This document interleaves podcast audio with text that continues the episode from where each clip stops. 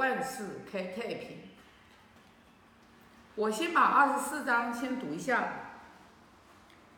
子曰：“君子欲纳于言而敏于行。”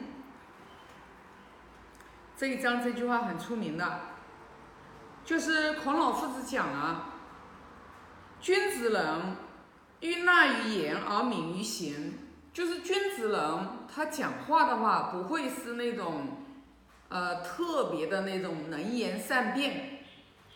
他对于讲话好像感觉是不太会讲的那种，但是他行动就是执行力，就是做的多，说的少。其实从这一章的话，我觉得就是对于我们也是有一个。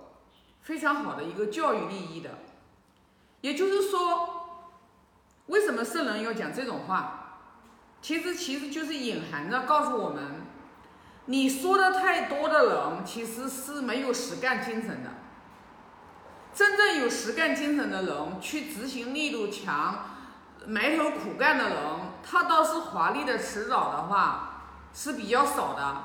所以也就是让我们警惕我们自己是什么样的一种人。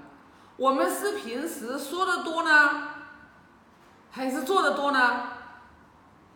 如果我们说的比较多，大多数情况下，我们在做的过程当中，我们肯定就会有缺失。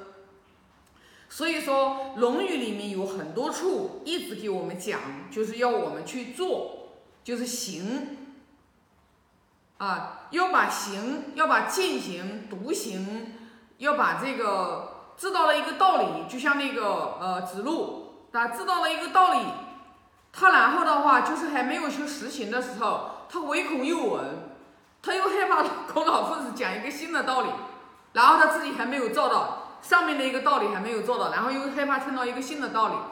你看子路的话，我们都知道，在《论语》里面，我们学《论语》的人都知道，说子路是很属于那种很鲁莽的、很狂的那种。那种人，其实我们只是我们自己的看法。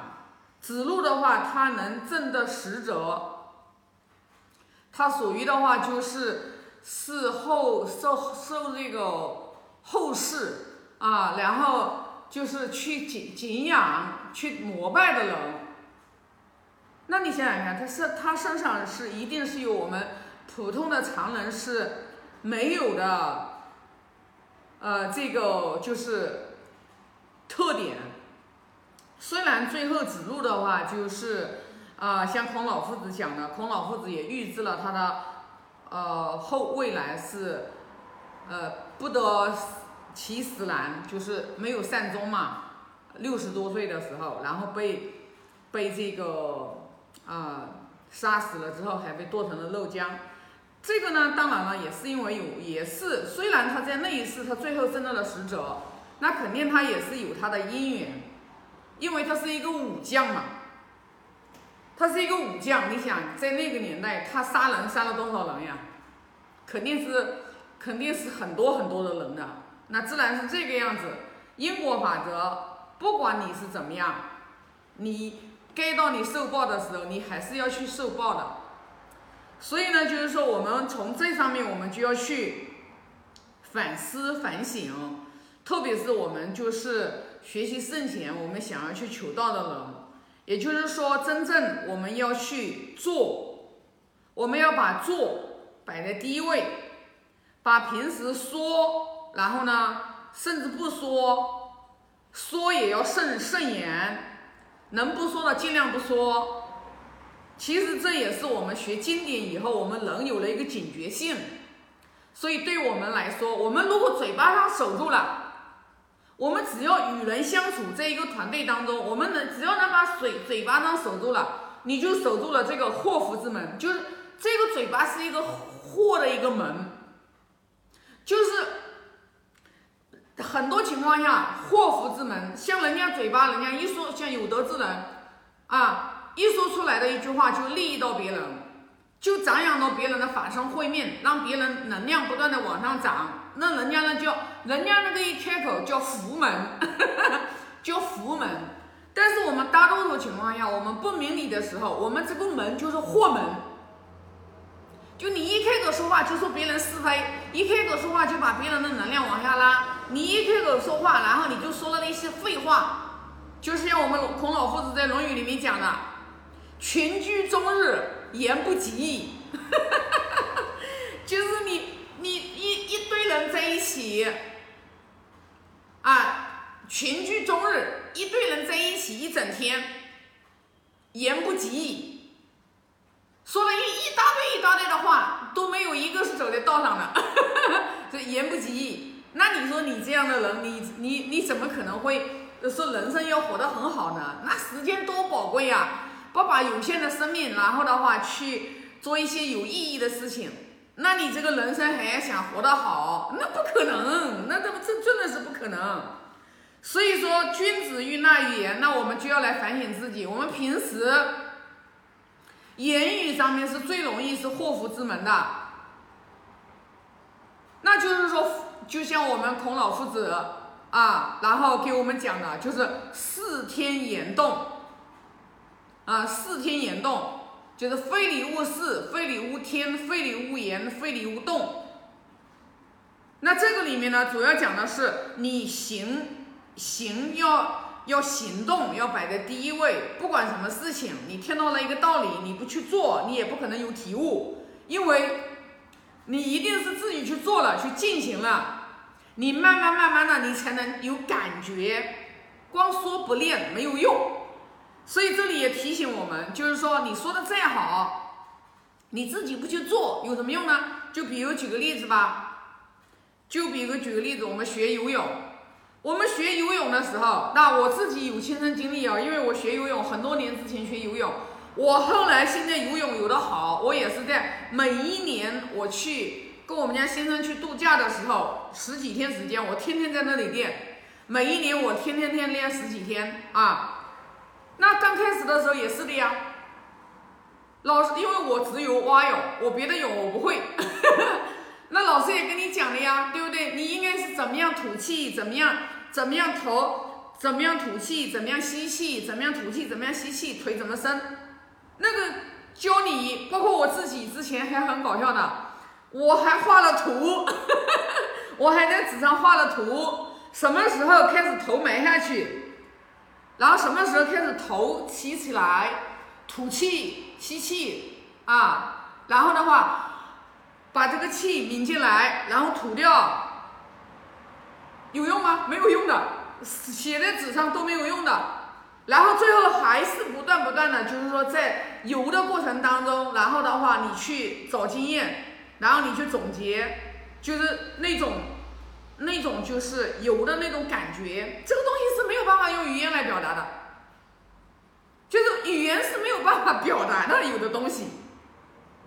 所以你终于就明白了为什么君子纳于言，因为有东有的东西是没有办法用语言能表达的，用语言能表达得出来的东西，那那那那它有时候它就不是那个你想要表达的东西。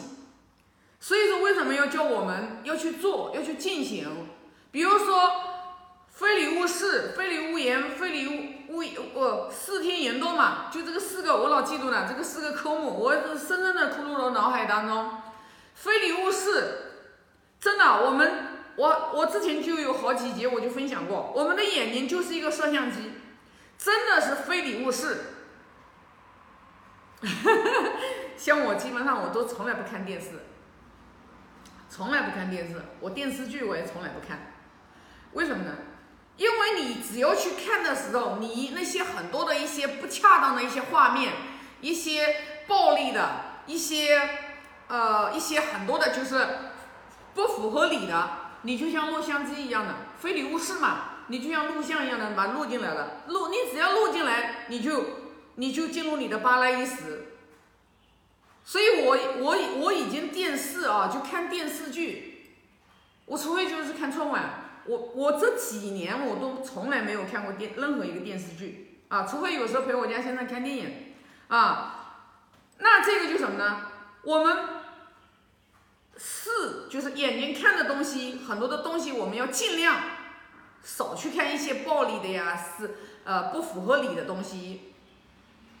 耳朵听也是一样的，是非的东西一定不要听，而且我们一定要自己有一个警觉性，要把它断掉。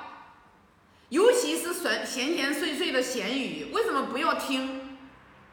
因为每一个人跟你讲的，他都是他的自己的知见，哪里说的是什么真理啊？没有的，都是自己的评判，自己的想法。而且有一些，如果说新的层次也特别小的，格局特别小的，一开口都是说别人的这个不好那个不好，所以你不把这个东西断掉，你到最后脑袋里面更多的这些人事的这些是是非非，会让你没有一个明辨能力，那你就会你那你就没有办法我我跟永远没办法亲近。所以说，为什么我们在听上面一定是？人家不是讲的嘛，有福之人听不到是非，为什么呢？有福之人，人家不，没人跟他讲这个东西啊。那这里就是言，就是说我们要么不说，要说出来的话就是要利益到别人的，还是说的那句话，要么不讲话，要讲话就是要对别人好的，对别人的呃能量生生不息的增长的，然后对于人的这个会面呀，对于人的这个外在的所有的一切。就是说你要对别人有帮助的，你不能给别人出馊点子。你总之总之一句话，还是少说话，因为什么呢？别人的因果我们还是少参与啊，别人的因果少参与。为什么呢？因为你并不了解别人的他的因缘，所以说有很多的时候，为什么你就会发现，为什么慢慢慢慢修持的时候，格局高了，境界高了的时候，然后有的时候你就发现你朋友越来越少了，因为聊不到一起去了。而且你也觉得有的东西你没必要你去，不是你管的事情，你去瞎管干嘛？对不对？那么这里的话就是非礼勿动，动其实就是行动了呀，行为了。那你要做的事情，敏于敏于行，那这里肯定也是是符合道义的事情。什么叫道义？做任何事情，他要合乎理，不合乎理的事情不要做，损人会面的事情不要做。损人利益的事情不要做，一定是啊自利利他这样的事情才去做。损人利己的事情不要做，那这些东西都是要有我们有判断的能力的。那如果说我们没有把智慧打开，你根本连是非对错你都分不清楚。所以说，为什么说我们一定要学经典？我们要打开智慧，哪一些事情我们能做，哪一事情哪一些事情不能做。你心里面要有一个底线，你要有一杆尺。如果我们自己没有一个尺，我们自己没有一个做人的底线，那麻烦了，那麻烦。你天天你的人世间这短短的几十年，这几十年眼睛一晃就过去了，很可怕，真的很可怕。那我们如果说连我们自己这一生，我们说不用去说帮去帮助多少人了，我们自己都活得那么纠结，那你不知道人生是多失败呢？对不对？所以说什么呢？说再多没用，去做，帮别人什么呢？连自己的本职工作都做不好，还叫帮什么别人呀？你先把自己先做好，修持好，修己，修己以敬，修己，把自己的以敬。敬畏别人，敬重别人，恭敬别人，把这颗心修起来，最后第二步才到修己爱人。所以说呢，知行合一嘛，啊，这一章就分享到这里啊。